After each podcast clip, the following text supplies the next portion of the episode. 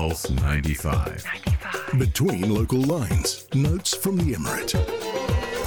Hello, good morning, and welcome back onto the Morning Majlis. Now, let, us start talking about the development uh, projects in the Emirate of Sharjah and new attractions, new academies that have sprung up.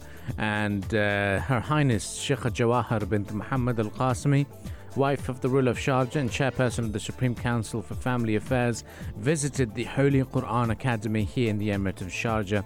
And she reiterated the contributions of the Holy Quran to the development of the human civiliz- civilization for thousands of years, while affirming that its teachings have paved the way for key milestones and human achievements in the advancement of science positively shaping the value systems and behavior and influencing various schools of thoughts and philosophy.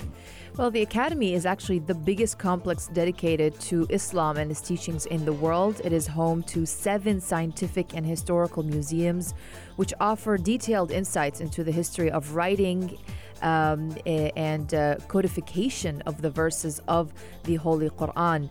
It also houses a collection of Quranic manuscripts that chronicle Islam's evolution in various countries across the ages. Additionally, the Academy offers programs and activities also for researchers and modern learners of the Quran.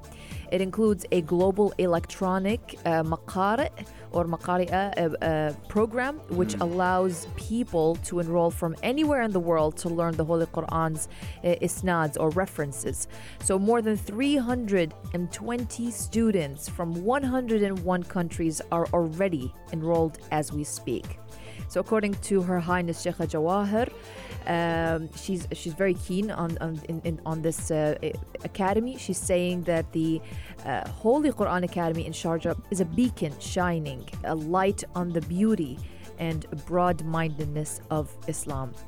Yes, indeed, and Her Highness uh, encouraged people across the world to be proud of their tolerant and moderate religion and center their journey of life and development around the guidance offered by the Quranic verses and its sciences and said that no matter how hard nations strive to build their modern identities, these are always going to be rooted in a comprehensive understanding of their culture in order for their development to not be directionless or lacking in a collective spirit.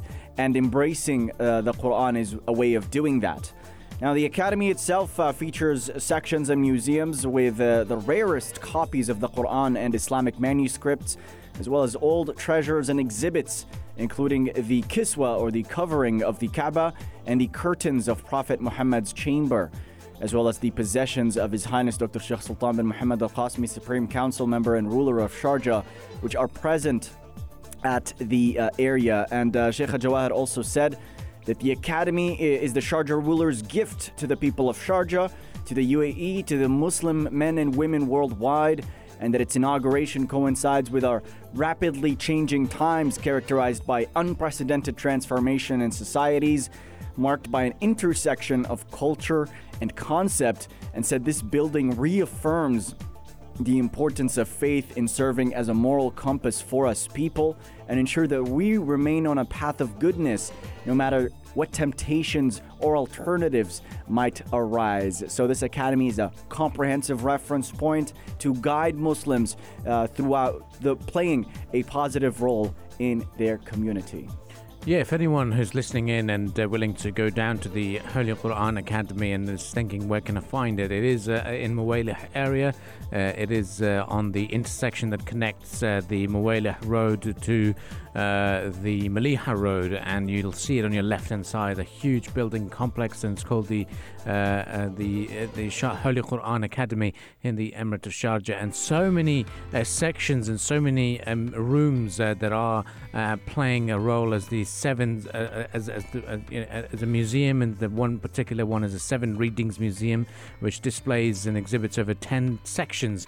The museum explains the seven Quranic readings and their origins, as well as their prominent figures. So it remains the world's largest human, uh, world's largest Holy Quran Academy, and uh, it contains 308 rare copies of the Holy Quran. So and it's uh, open from eight until three on weekdays. Oh, it's not open weekends. Oh.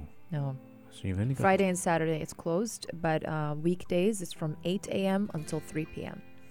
Well, you better get uh, some. I'm plan- going after work. after work. Well, you've got Literally, to I do that. am. Yeah. Nice. You got to try these uh, new destinations and Yeah. new places out here in the Emirate of Sharjah for sure. Uh, and uh, do drop us a, a note and a text if you're going down there.